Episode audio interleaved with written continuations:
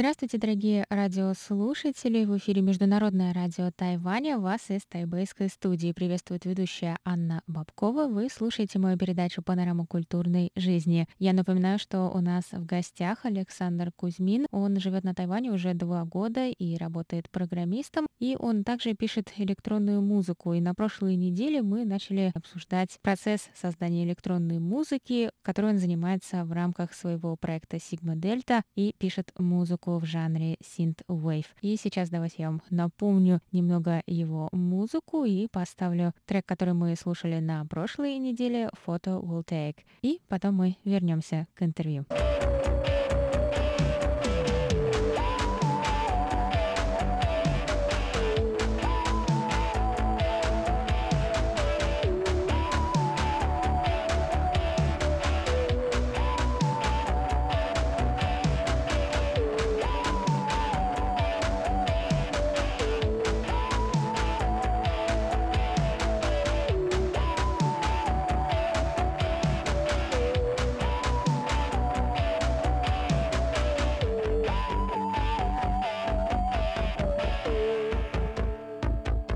Ну и, наверное, все-таки мне настало время задать этот вопрос, который больше всего эгоистично и лично интересовал меня.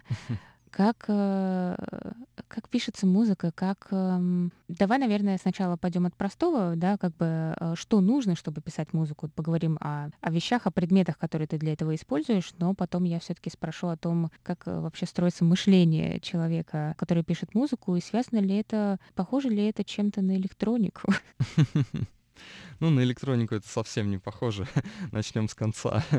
Э, для того, чтобы сегодня делать музыку на любом уровне, даже на самом крутом и профессиональном, достаточно иметь всего лишь компьютер дома. Ну, конечно, неплохо к нему было бы иметь э, какую-то более-менее приличную акустическую систему, на которой э, вы это слушаете, непосредственно то, что вы сами пишете. Ну, это могут быть достаточно хорошие колонки или даже наушники. Я читал в интервью некоторых исполнителей, которых даже я слушаю достаточно высокого уровня, что они даже в наушниках э, умудряются писать свою музыку, и получается у них это просто замечательно. А, а в чем, как бы я даже не очень понимаю, а в чем разница между, скажем, колонками и наушниками? Я думала, что наушники наоборот лучше. Ну, разница, это мы сейчас можем, мы рискуем пуститься в э, очень э, технические детали, но если вкратце, то не, не, не, первое...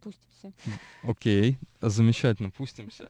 Главное отличие это, конечно же, размер динамика и его количество. Потому что в наушниках все-таки это, как правило, один динамик, и он достаточно маленький. Соответственно, получить на нем достаточно ровный спектр, так называемую амплитудно-частотную характеристику, намного сложнее, чем на колонках крупного размера, потому что на типичных э, студийных колонках э, имеется как минимум два динамика, один из них для средних и низких частот, и другой для высоких. Это позволяет настроить их частотные характеристики независимо друг от друга, и вот этот вот динамик для высоких частот, он маленький, а динамик для средних, средних низких, он э, по диаметру большой. То есть это визуально видно. Я думаю, если сейчас слушатели вспомнят, как выглядит типичная колонка, там наверху вот этот э, такой маленький динамик, а ниже под ним непосредственно находится тот самый большой. Соответственно, вот эти студийные профессиональные колонки, которые называются мониторы, студийные мониторы, они дают э, намного более правдивую картину, а наушники, особенно наушники именно для прослушивания музыки, они приукра... очень сильно приукрашивают картину. То есть там, например, могут быть низкие частоты задраны, завышены, чтобы, ну, например, там танцевальная музыка, она звучала более приятно, на жаргоне, как говорят, качала больше. То есть там эта частотная характеристика, она достаточно сильно приукрашена.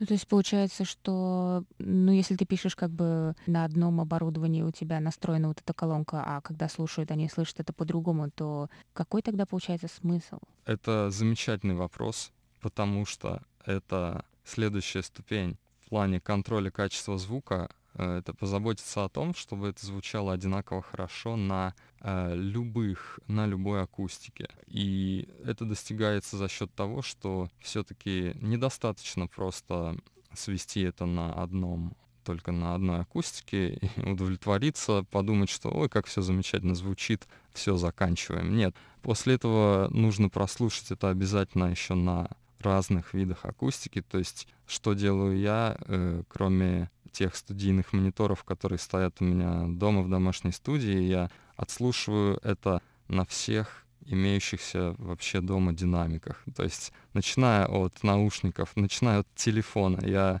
э, скидываю песню на телефон и просто ставлю ее на телефоне, потому что сегодня процент людей, которые слушают музыку с телефона, он растет с каждым днем. И, конечно же, через наушники, маленькие наушники телефона обязательно тоже это слушаю. Есть такой жаргонный термин англоязычный, который называется shit control. То есть, да, немножко звучит немножко грубовато, но суть в том, что да, вы должны проконтролировать, как ваш трек звучит даже на акустике самого низкого качества и убедиться в том, что, несмотря на то, что общее звучание очень сильно искажено, но баланс между составляющими частями остается по-прежнему достаточно хорошим, и музыкальную идею вам удалось передать в неизмененном виде. Мгм. Ну, ты говоришь, что, в принципе, даже для самого, сейчас я скажу, как ты это назвал, для самого крутого и профессионального уровня достаточно только компьютера. Но что же тогда все-таки отличает крутой профессиональный от, э, ну, не знаю, скажем, любительского? Ну, я думаю, это так же, как и в любом другом искусстве, ведь э, я думаю, я, я, конечно, я не художник, например, я, может быть, ничего об этом не знаю, может быть, скажу какую-то глупость, но все художники, они тоже пишут кистью на холсте, масляными красками. И если посадить начинающего художника за мольберт какого-то матерого профессионала, он не, вряд ли сможет произвести что-то на свет, что сможет сравниться с этим профессионалом. То есть инструмент, э, ну, технический инструмент, ну и музыкальный конкретно в том числе, это всего лишь как способ раскрытия потенциала, э, способ передачи идей из головы через руки и в уши слушателей. И, конечно же, умение пользоваться этим инструментом, оно является ключевым, э, ну, будь то инструмент непосредственно музыкальный, либо инструмент технический, такой как компьютер. Ну, мы можем вспомнить замечательную старинную поговорку из э, музыкальной сферы нашей отечественной «Не имей амати, а умей лабати». Э, да, такая шутливая поговорка, которая говорит нам о том, что дело не в качестве и не в марке инструмента, а в э, способностях музыканта. И я постараюсь все таки не перескочить на то, чтобы спросить тебя о том, как все таки передавать э, идеи в голову людей. И все таки давай договорим о том, что, что еще находится в твоей, скажем, домашней студии. На данный момент э, в моей домашней студии находится достаточно много оборудования, которое получается из моих же слов является необязательным для создания музыки. Ну, конечно же, оно сильно облегчает э, мне этот процесс и ускоряет его. Для электронной музыки э, очень часто применяются различного рода контроллеры. Они похожи на синтезаторы, но их отличие от синтезаторов в том, что они сами по себе не являются источниками звука, они являются такой управляющей поверхностью с кнопками, какими-то ручками, фейдерами и прочими такими агрегатами, которые просто посылают сигнал в компьютер, где уже какие-то параметры звука регулируются с помощью э, вот этих вот сигналов. В какой-то период э, у меня в домашней студии был и аналоговый синтезатор, а, то есть это такая та самая коробочка с крутилками, но без клавиш, кстати, что интересно. То есть Э, не каждый синтезатор обязан иметь на себе эти клавиши, потому что клавиши могут быть отдельно тоже, как отдельный контроллер, отдельная MIDI-клавиатура. MIDI — это такой типичный формат обмена обмена управляющими сигналами в музыке. И э, на данный момент синтезатора у меня нет в его именно железной форме, и все синтезаторы, которые я использую, это программная эмуляция внутри компьютера. И это достаточно важный момент тоже в процессе создания музыки, именно то программное обеспечение, которым пользуется продюсер музыкальный. И интересно то, что зачастую вот эти программные синтезаторы, они являются, они эмулируют какой-то реальный синтезатор, который себя очень хорошо зарекомендовал там э, еще с каких-то абсолютно бородатых годов, там с 80-х, 70-х и так далее. И такое происходит довольно часто. Но сейчас у меня э, есть куча вот этих программных синтезаторов в компьютере, но снаружи стоит всего лишь одна MIDI-клавиатура на три октавы и еще один очень интересный контроллер для того конкретного программного обеспечения, которым я пользуюсь который называется Ableton Push, и он выглядит очень своеобразно, как такая шахматная доска, на которой есть 64 кнопочки, то есть непосредственно э, сгруппированных в квадратную э, доску, и вокруг них имеются еще различные другие органы управления, там э, всяческие крутилки, которые помогают мне э, работать с той программой, в которой я пишу музыку. То есть это не уже не тот инструмент, на котором я именно нажимаю кнопки, чтобы извлечь звук. Не только это, но и это такой аппаратный модуль, который позволяет мне не кликать мышкой на экране, а делать все это нажимая на кнопки э, на вот этом самом приборе. И это очень интересное ощущение в том плане, что то программное обеспечение, в котором как бы обычно человек кликает все это мышкой и нажимает клавиши на компьютерной клавиатуре, оно в данном случае превращается, оно интегрируется вот в этот процесс создания музыки, оно превращается в музыкальный инструмент. Ну, то есть ты создаешь, получается, типа горячих клавиш? Да, можно. Да, э это, это похоже на горячие клавиши в том плане, что на этом контроллере есть определенные функции, то есть вы, выведены на отдельные кнопки определенные функции, ради которых в компьютере мне пришлось бы кликать мышкой куда-то, открывать какие-то разделы, э, ну то есть это в том числе и значительно ускоряет этот процесс. Но кроме всех вот этих электронных прибамбасов, конечно, у меня имеются и живые инструменты, и это гитары. Гитар у меня несколько, поскольку сам я гитарист, и начал я свой музыкальный путь именно как гитарист. И использую я их э, для э, различных музыкальных проектов, не только для этого, о котором мы говорим, не только для Sigma Delta, но поскольку в синтвейве есть достаточно места для гитар, то они очень пригожаются и в этой музыке в том числе. Я сейчас попробую упростить, и ты мне скажешь, э, правильно я поняла или нет. То есть а я могу сказать, что это пульт или контроллер, как бы это что-то другое? А, да, это и пульт, и, ну, не только пульт. То есть кроме управления громкостью отдельных каналов и их панорамированием и посылами в э, шину эффектов, например, там еще есть очень-очень много других функций. Угу. Значит, а, то есть, например, ты сидишь перед а, компьютером, да, у тебя открыта программа, в которой ты работаешь. Кстати, какой программой ты пользуешься? На данный момент я перехожу на Ableton, Ableton Live. До этого очень большой период э, своей музыкальной деятельности я работал в программе Reaper, uh тоже очень известный. uh но они идеологически очень сильно отличаются. Именно процесс создания музыки в них очень сильно отличается. Значит, у тебя открыта программа, перед тобой стоят э, разные контроллеры, да, пульты с кнопками и крутилками, и, возможно, какая-то клавиатура. Да, именно так. Угу. И ты то, что ты уже как бы задумал, каким-то образом вводишь в эту программу при помощи всего вот этого, правильно? Да, правильно. Хорошо. Ну и тогда давай, прежде чем мы перейдем к, наверное, обсуждению творческого процесса, который за этим стоит, давай послушаем что-нибудь еще, что ты предложишь нам. Из моего, да? Да. Ну, мы можем послушать, э, я думаю, все-таки пора уже послушать самый свежий трек, который э, вышел буквально 30 июля, и он называется Voyager, и он посвящен, не то что посвящен, он просто вдохновлен вот последней, наверное, парой лет мо- моей жизни и конкретно поездками в Юго-Восточную Азию и переездом на Тайвань. У трека есть достаточно такая интересная история, я могу рассказать ее подробнее.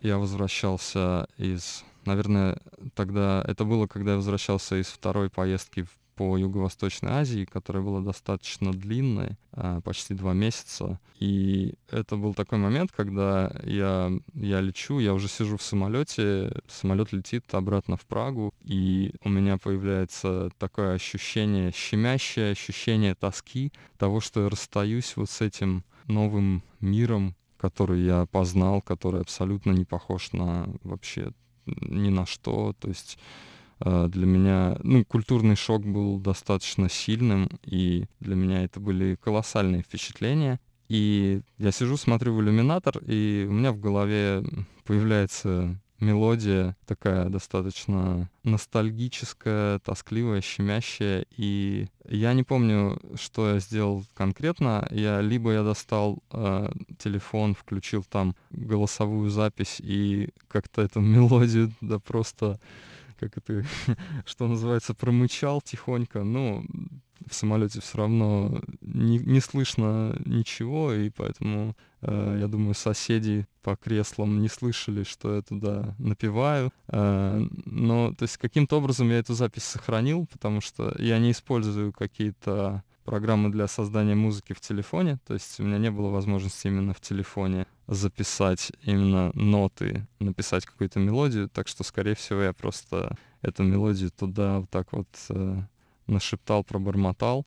То есть э, странички нотные ты с собой как бы нет, да? Нет, я вообще, поскольку я гитарист, и тут э, я не знаю, насколько слушатели знакомы с этой спецификой, как учат гитаристов, в отличие от, например, пианистов, да, вот многие, вообще очень многие учились на фортепиано в музыкальной школе. А, я тоже. Да, вот, и для пианистов ноты — это святое, это без них никак. Никуда, да. Да, без них никуда. То есть пианисты умеют читать с листа, гитаристы вообще не обязаны читать с листа, например. Поэтому как гитарист я э, особо с нотами, ну, не люблю общаться, скажем так. То есть тот трек, э, его интересная особенность, то, что он навеян, э, вдохновлен конкретными событиями моей жизни, и мало того, удалось захватить этот момент прямо непосредственно в э, непосредственно после этих событий произошедших. Давай послушаем.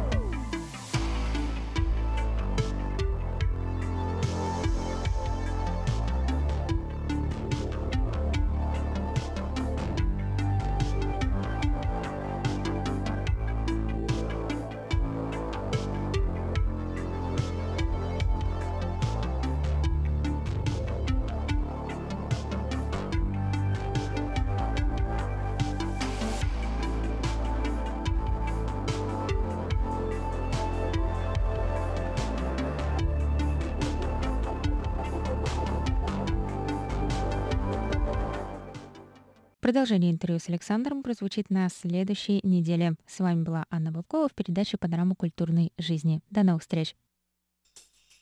你好吗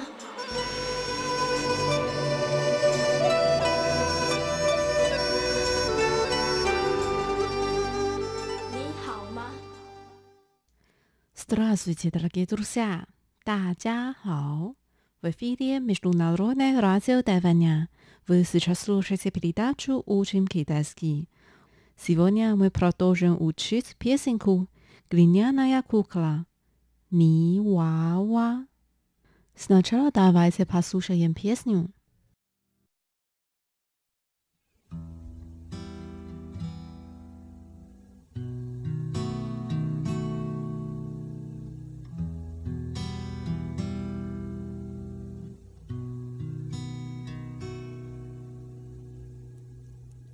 泥娃娃，泥娃娃，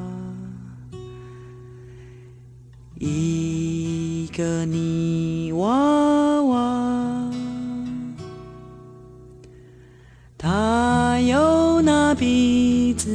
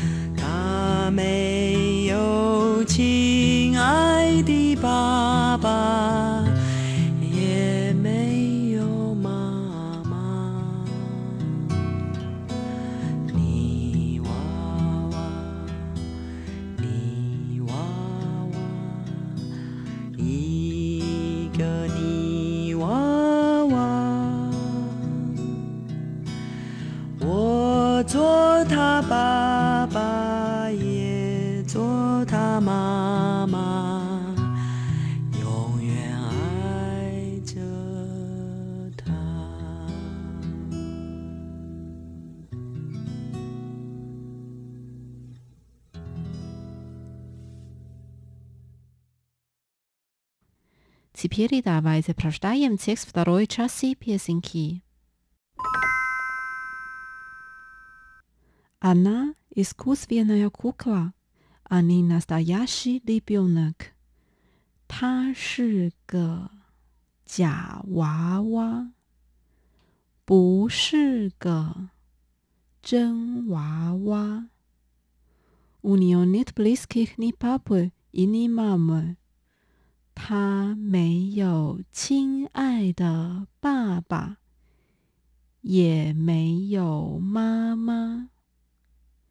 Глиняная кукла, глиняная кукла, моя глиняная кукла。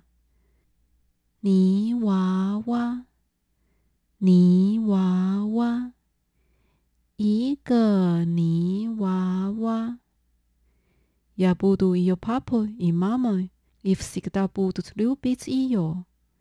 我做他爸爸，也做他妈妈，永远爱着他。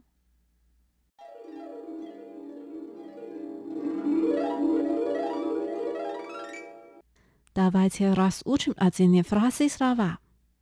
Первая фраза. Она искусственная кукла, Ani nastayashi libionak 他是个假娃娃，不是个真娃娃。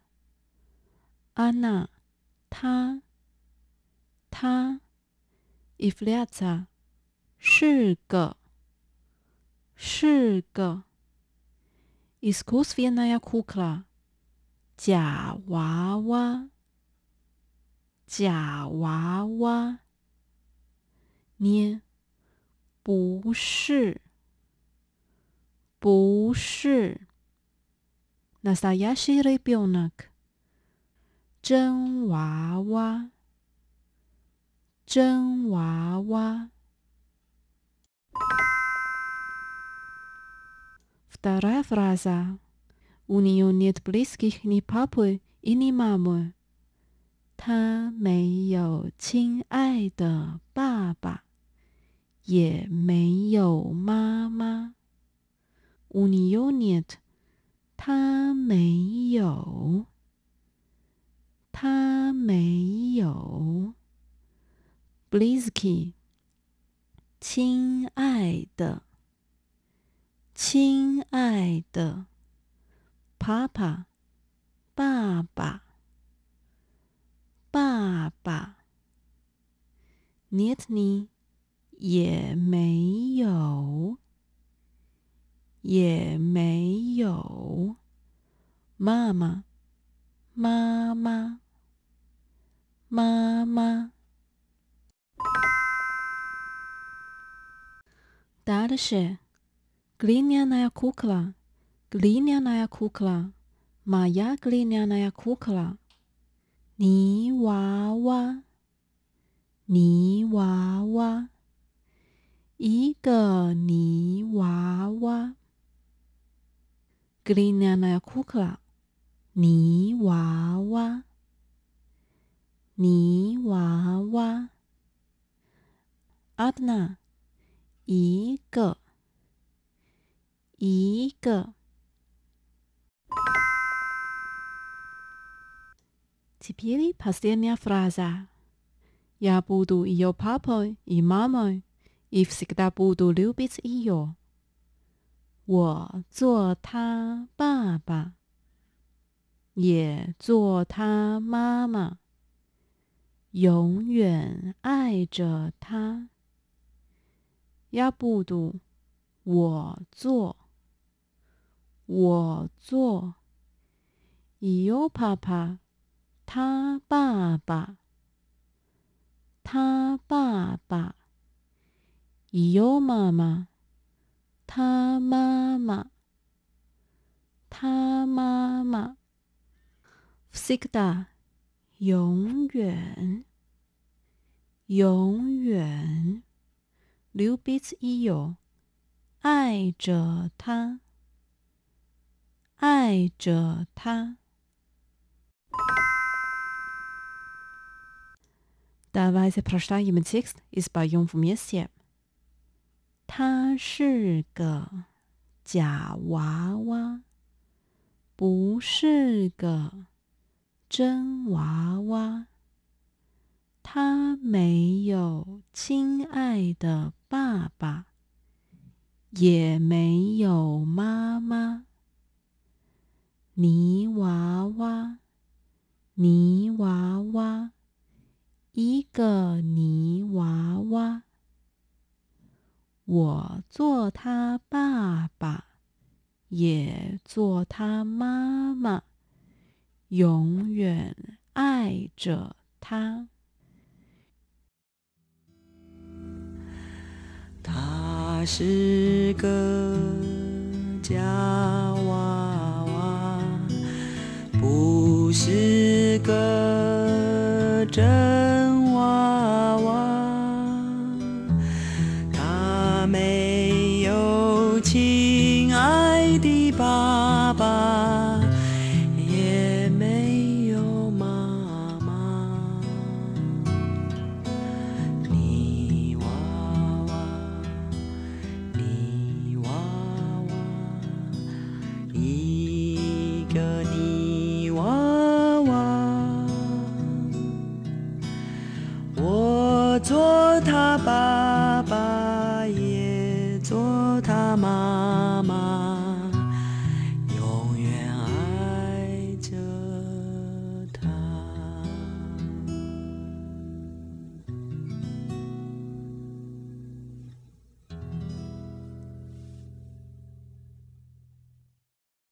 Дорогие с вами была Лилия.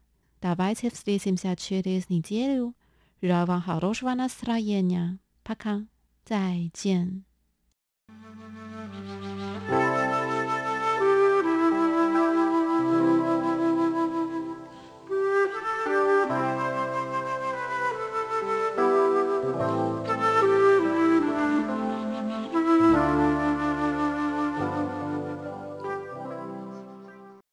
Говорит Международное радио Тайвань. Здравствуйте, дорогие друзья. В эфире передача «Китаеведение. Устная история». У микрофона Владимир Малявин. Сегодня мы предлагаем вашему вниманию заключительную часть интервью с известным российским китаеведом Лидией Ивановной Головачевой. Лидия Ивановна Головачева ушла из жизни 15 июня 2011 года. Она была известным специалистом по новейшей истории Китая, древнекитайской философии и письменности. Интервью проводил ее сын Валентин Лю.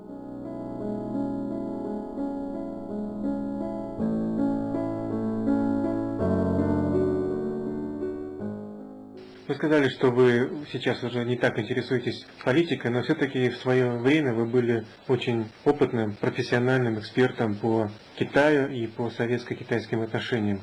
Уверен, что и сейчас вы тоже держите, пусть даже не очень активно, эту сферу в поле своего внимания.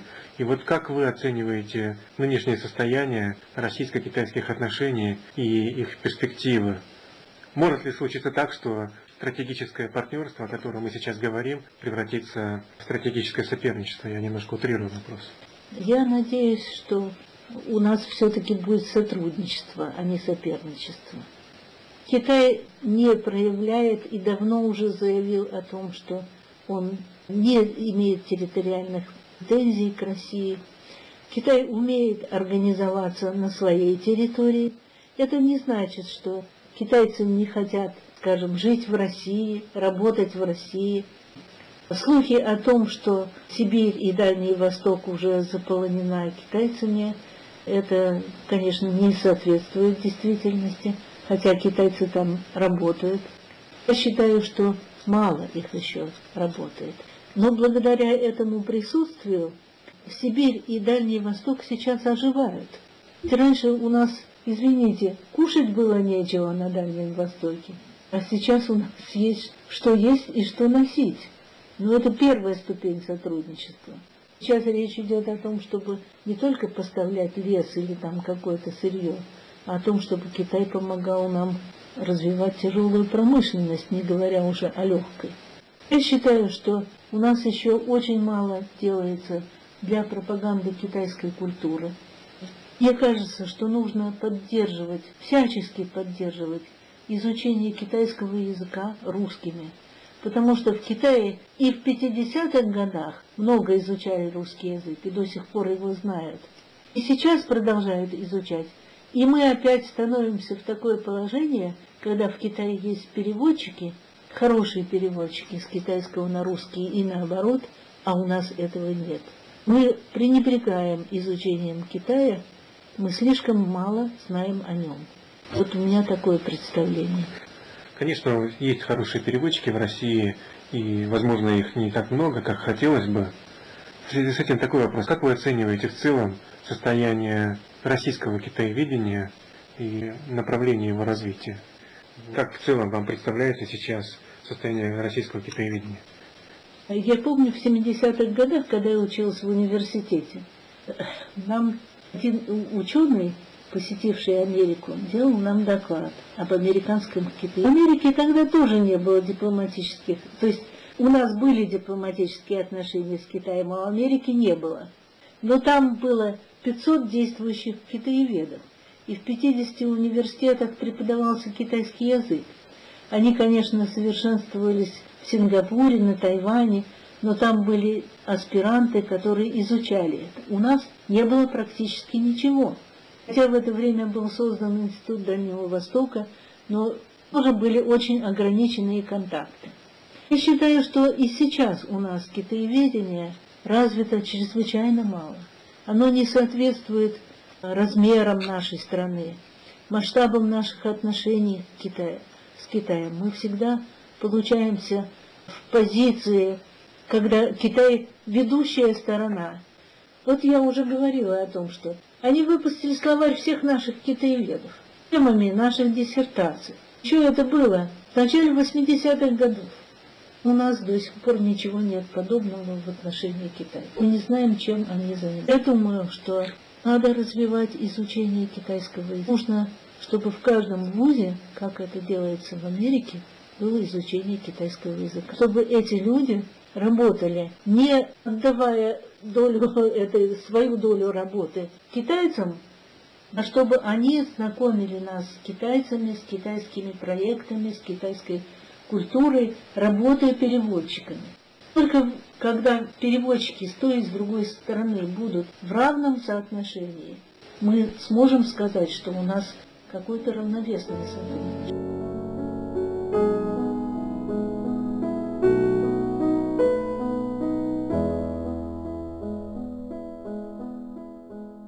Я оцениваю состояние нашего китаеведения как неудовлетворительное. Конечно, это состояние связано с источниками и масштабами финансирования. О источнике финансирования, наверное, надо искать. Вся наука, конечно, датируется государством, это разумеется, но вот я посмотрела, как решаются вопросы финансирования науки в университете Чинхуа. И как они решаются? Тут построены огромные здания. Я, когда увидела эти небоскребы, и день и ночь там горит свет, я решила, что там вот наукой занимаются, исследования ведут. А они, оказывается, создают помещения разным фирмам, офисам, Гуглу, например, и банкам. И эти денежки они используют для того, чтобы вести свои исследования. У них не только эти здания существуют, у них прекрасные здания для факультетов, оборудование. Я посмотрела библиотеку, в которой на столе каждого студента стоит компьютер. Где у нас это есть? Это вот они зарабатывают, но нам стоит поучиться этому. С каких э, вы обычно публикуете ваши научные статьи или произведения? Очень мало я сейчас публикуюсь, в основном в сборниках конференции Института Дальнего Востока, иногда Института Востоковедения, Российской Академии Наук. Ну, публикую также переводные книги разных издательств. Кроме больших успехов в ваших исследованиях, наверное, есть какие-то проблемы, вопросы или темы, которые вы хотели бы изучить, но по каким-то причинам не смогли. Вот какие у вас разочарования в научной вашей карьере или неудовлетворенность какая-то есть она? Большое разочарование у меня было, когда я работала на Дальнем Востоке над историей северо-восточного Китая. На каком-то этапе, особенности, когда реформы в Китае уже набрали обороты, я увидела, что и наша подготовка, полученная в университете, и на разных факультетах, и на разных этапах, недостаточно для того, чтобы понять процессы, происходящие в Китае. Ну, это, наверное, не мое личное, это ощутили все люди, которые работали в это время в области истории, в области экономики. Кроме того, слишком мало было материалов, которые были доступны для изучения. И тогда, занимаясь новейшей историей Китая, я поняла, что мы просто не можем эту работу завершить. И потом вот книга была опубликована уже после моего ухода на пенсию. Мне ее прислали через четыре года после ее выхода. Мне ее страшно перечитать, потому что мне кажется, что оценки, которые были даны в то время, это были наши, конечно, коллективные оценки, которые основывались на мнениях наших ведущих специалистов. Много приходилось переписывать и перенимать у них, потому что собственного мнения было трудно составить. Но я говорю, что мне сейчас страшно это перечитать.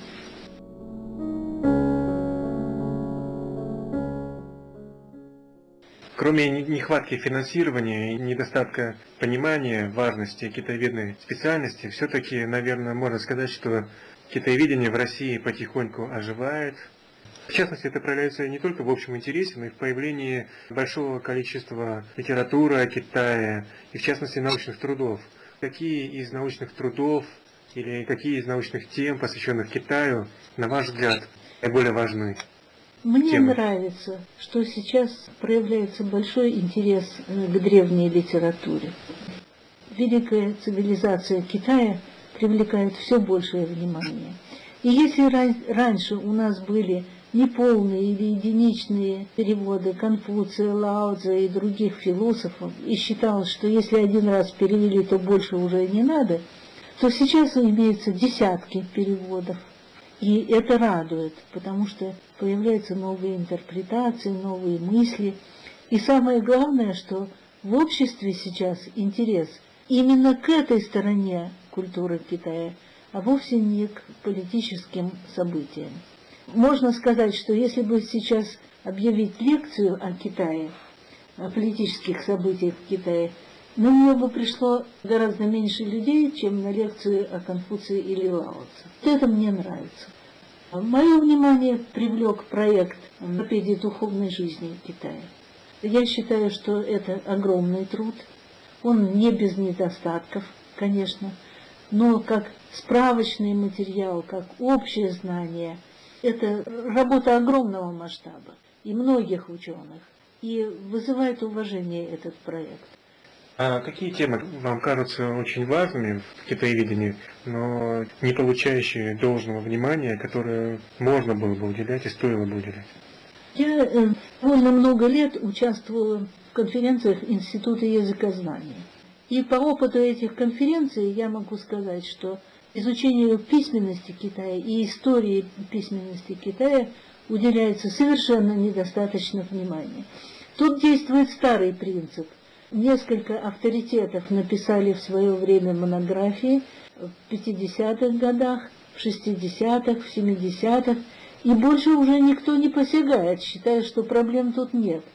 Хотя проблемы здесь очень большие и особенности в связи с появлением новых эпитрофических памятников. Вот мне кажется, что эта сторона у нас совершенно в забытии. Вы много лет принимали участие в работе ежегодной конференции Общества и государств в Китае. Следующий год, кстати, будет годом юбилейным, состоится сороковая конференция Общества и государств в Китае, которая проходит на базе Института Востоковедения Академии наук. Можно ли сказать несколько слов об этой конференции, о вашем отношении к ней лично? Да, я участвовала в этой конференции, начиная с 1975 года, почти ежегодно. И она оказала огромное влияние на меня, на тему моего исследования, на мои интересы. Особенно мне нравились первые годы существования этой конференции, когда старшее поколение оживленно спорило, обсуждало. Надо сказать, что в последующие годы это оживление несколько поубавилось. Поубавилось э, количество людей, не китаеведов, которые приходили на эту конференцию. Они приходили туда, потому что там можно было свободно говорить. Меньше внимания цензуры и органов было на востоковедение. Сейчас таких людей приходит все меньше, и появилась такая тенденция поменьше обсуждать. Вот пришел, прочел доклад и ушел. Тем не менее, охотно приезжают на эту конференцию из других городов. Это форум, где люди встречаются, радуются друг другу, узнают о новых темах. Короче говоря, я люблю эту конференцию, хотя в последние годы мне меньше пришлось принимать участие. Я очень ее ценю и хотела бы, чтобы жизнь ее продлилась.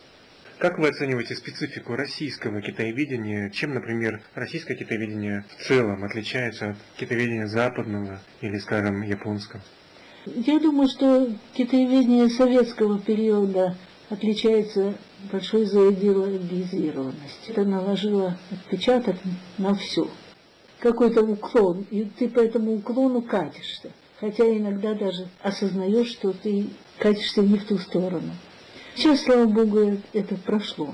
Но все-таки у нас свободы еще такой внутренней не хватает. Стал более интересным язык, более человеческим. Нет таких штампов. Но таки этого еще много.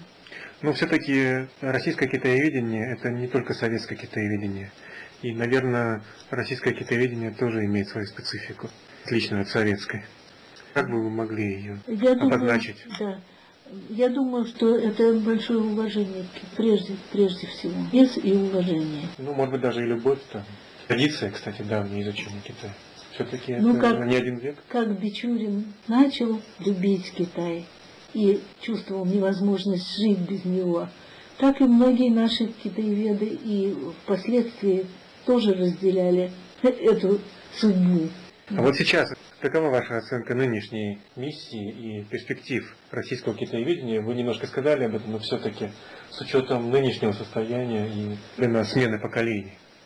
Я думаю, что мало еще молодых приходит в науку. Ну, тут, конечно, зарплаты небольшие и возможность стажироваться в Китае, совершенствоваться, тоже еще довольно ограниченные. Ну, Если вспомнить, э, что наши лучшие китаеведы даже советского времени, они в какое-то время жили в Китае и работали там. Например, незабвенный Феоктистов Виталий Федорович, превосходный знаток китайского языка, который всегда поражал всех свободным владением, долго работал в Китае.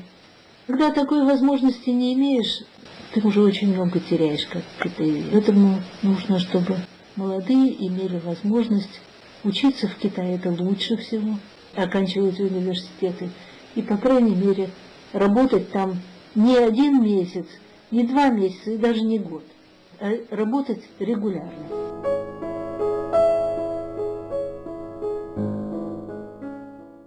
Какие качества необходимы для того, чтобы стать профессиональным китаеведом, помимо жизни в Китае?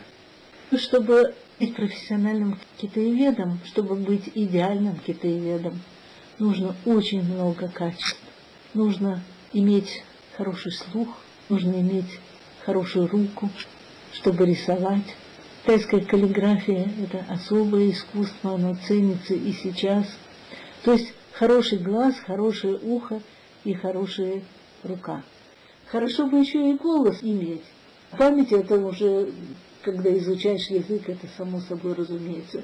Но можно и без всего этого обойтись. С одной только хорошей памятью и с любовью к предмету. Нужно опыт, нужно не только все наизусть учить, но нужно и понимать. Это совсем особая область.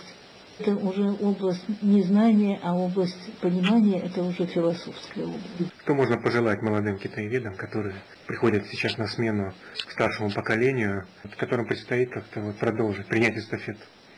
Это вопрос не, не такой простой, как кажется. Я бы сказала так. Нужно как можно быстрее защитить диссертацию для того, чтобы освободиться от этого, чтобы иметь возможность свободного развития. Потому что когда защищаешь диссертацию, ты подвержен многим ограничениям. И даже свободе мышления и выражения. А когда ты это сделаешь, ты должен стремиться к тому, чтобы воспринимать новое. Традиционен, когда пишешь диссертацию, а после этого у тебя свобода. Вот пользоваться этой свободой, воспринимать новое, искать новое и верить в то, что нового всегда есть место, то не все сделано. Старшее поколение только начало какую-то работу. Мы должны на них опираться, мы должны их изучать, но надо идти вперед. И это всегда надо иметь. Еще один вопрос. Ваше самое глубокое впечатление о Китае? Может быть, в каком-то уголке Китая? И когда сейчас уже звучит слово Китай, вот что у вас возникает? С Чем ассоциируется Китай в первую очередь? Меня Китай ассоциируется с моими друзьями, с моими однокурсниками, с которыми мы познакомились в этих годах и дружить с которыми... Меня поражает то, что пройдя трудные годы культурной революции и последующих реформ, они не растеряли себя, они работают как звери. В этих трудных условиях они сумели вместе со всей страной, как и вся страна, и послужить для этой страны ведущей силой. Об этом я никогда не могу забыть, и это для меня пример. Долго, конечно, рассказывать, можно рассказать о конкретных примерах, но это самое сильное мое впечатление. Они для меня маяки. Я думаю, что Китай в целом может служить для нашей страны маяком, конечно, в ограниченном смысле. Спасибо за интервью. Желаем вам приятного и спокойного возвращения на родину.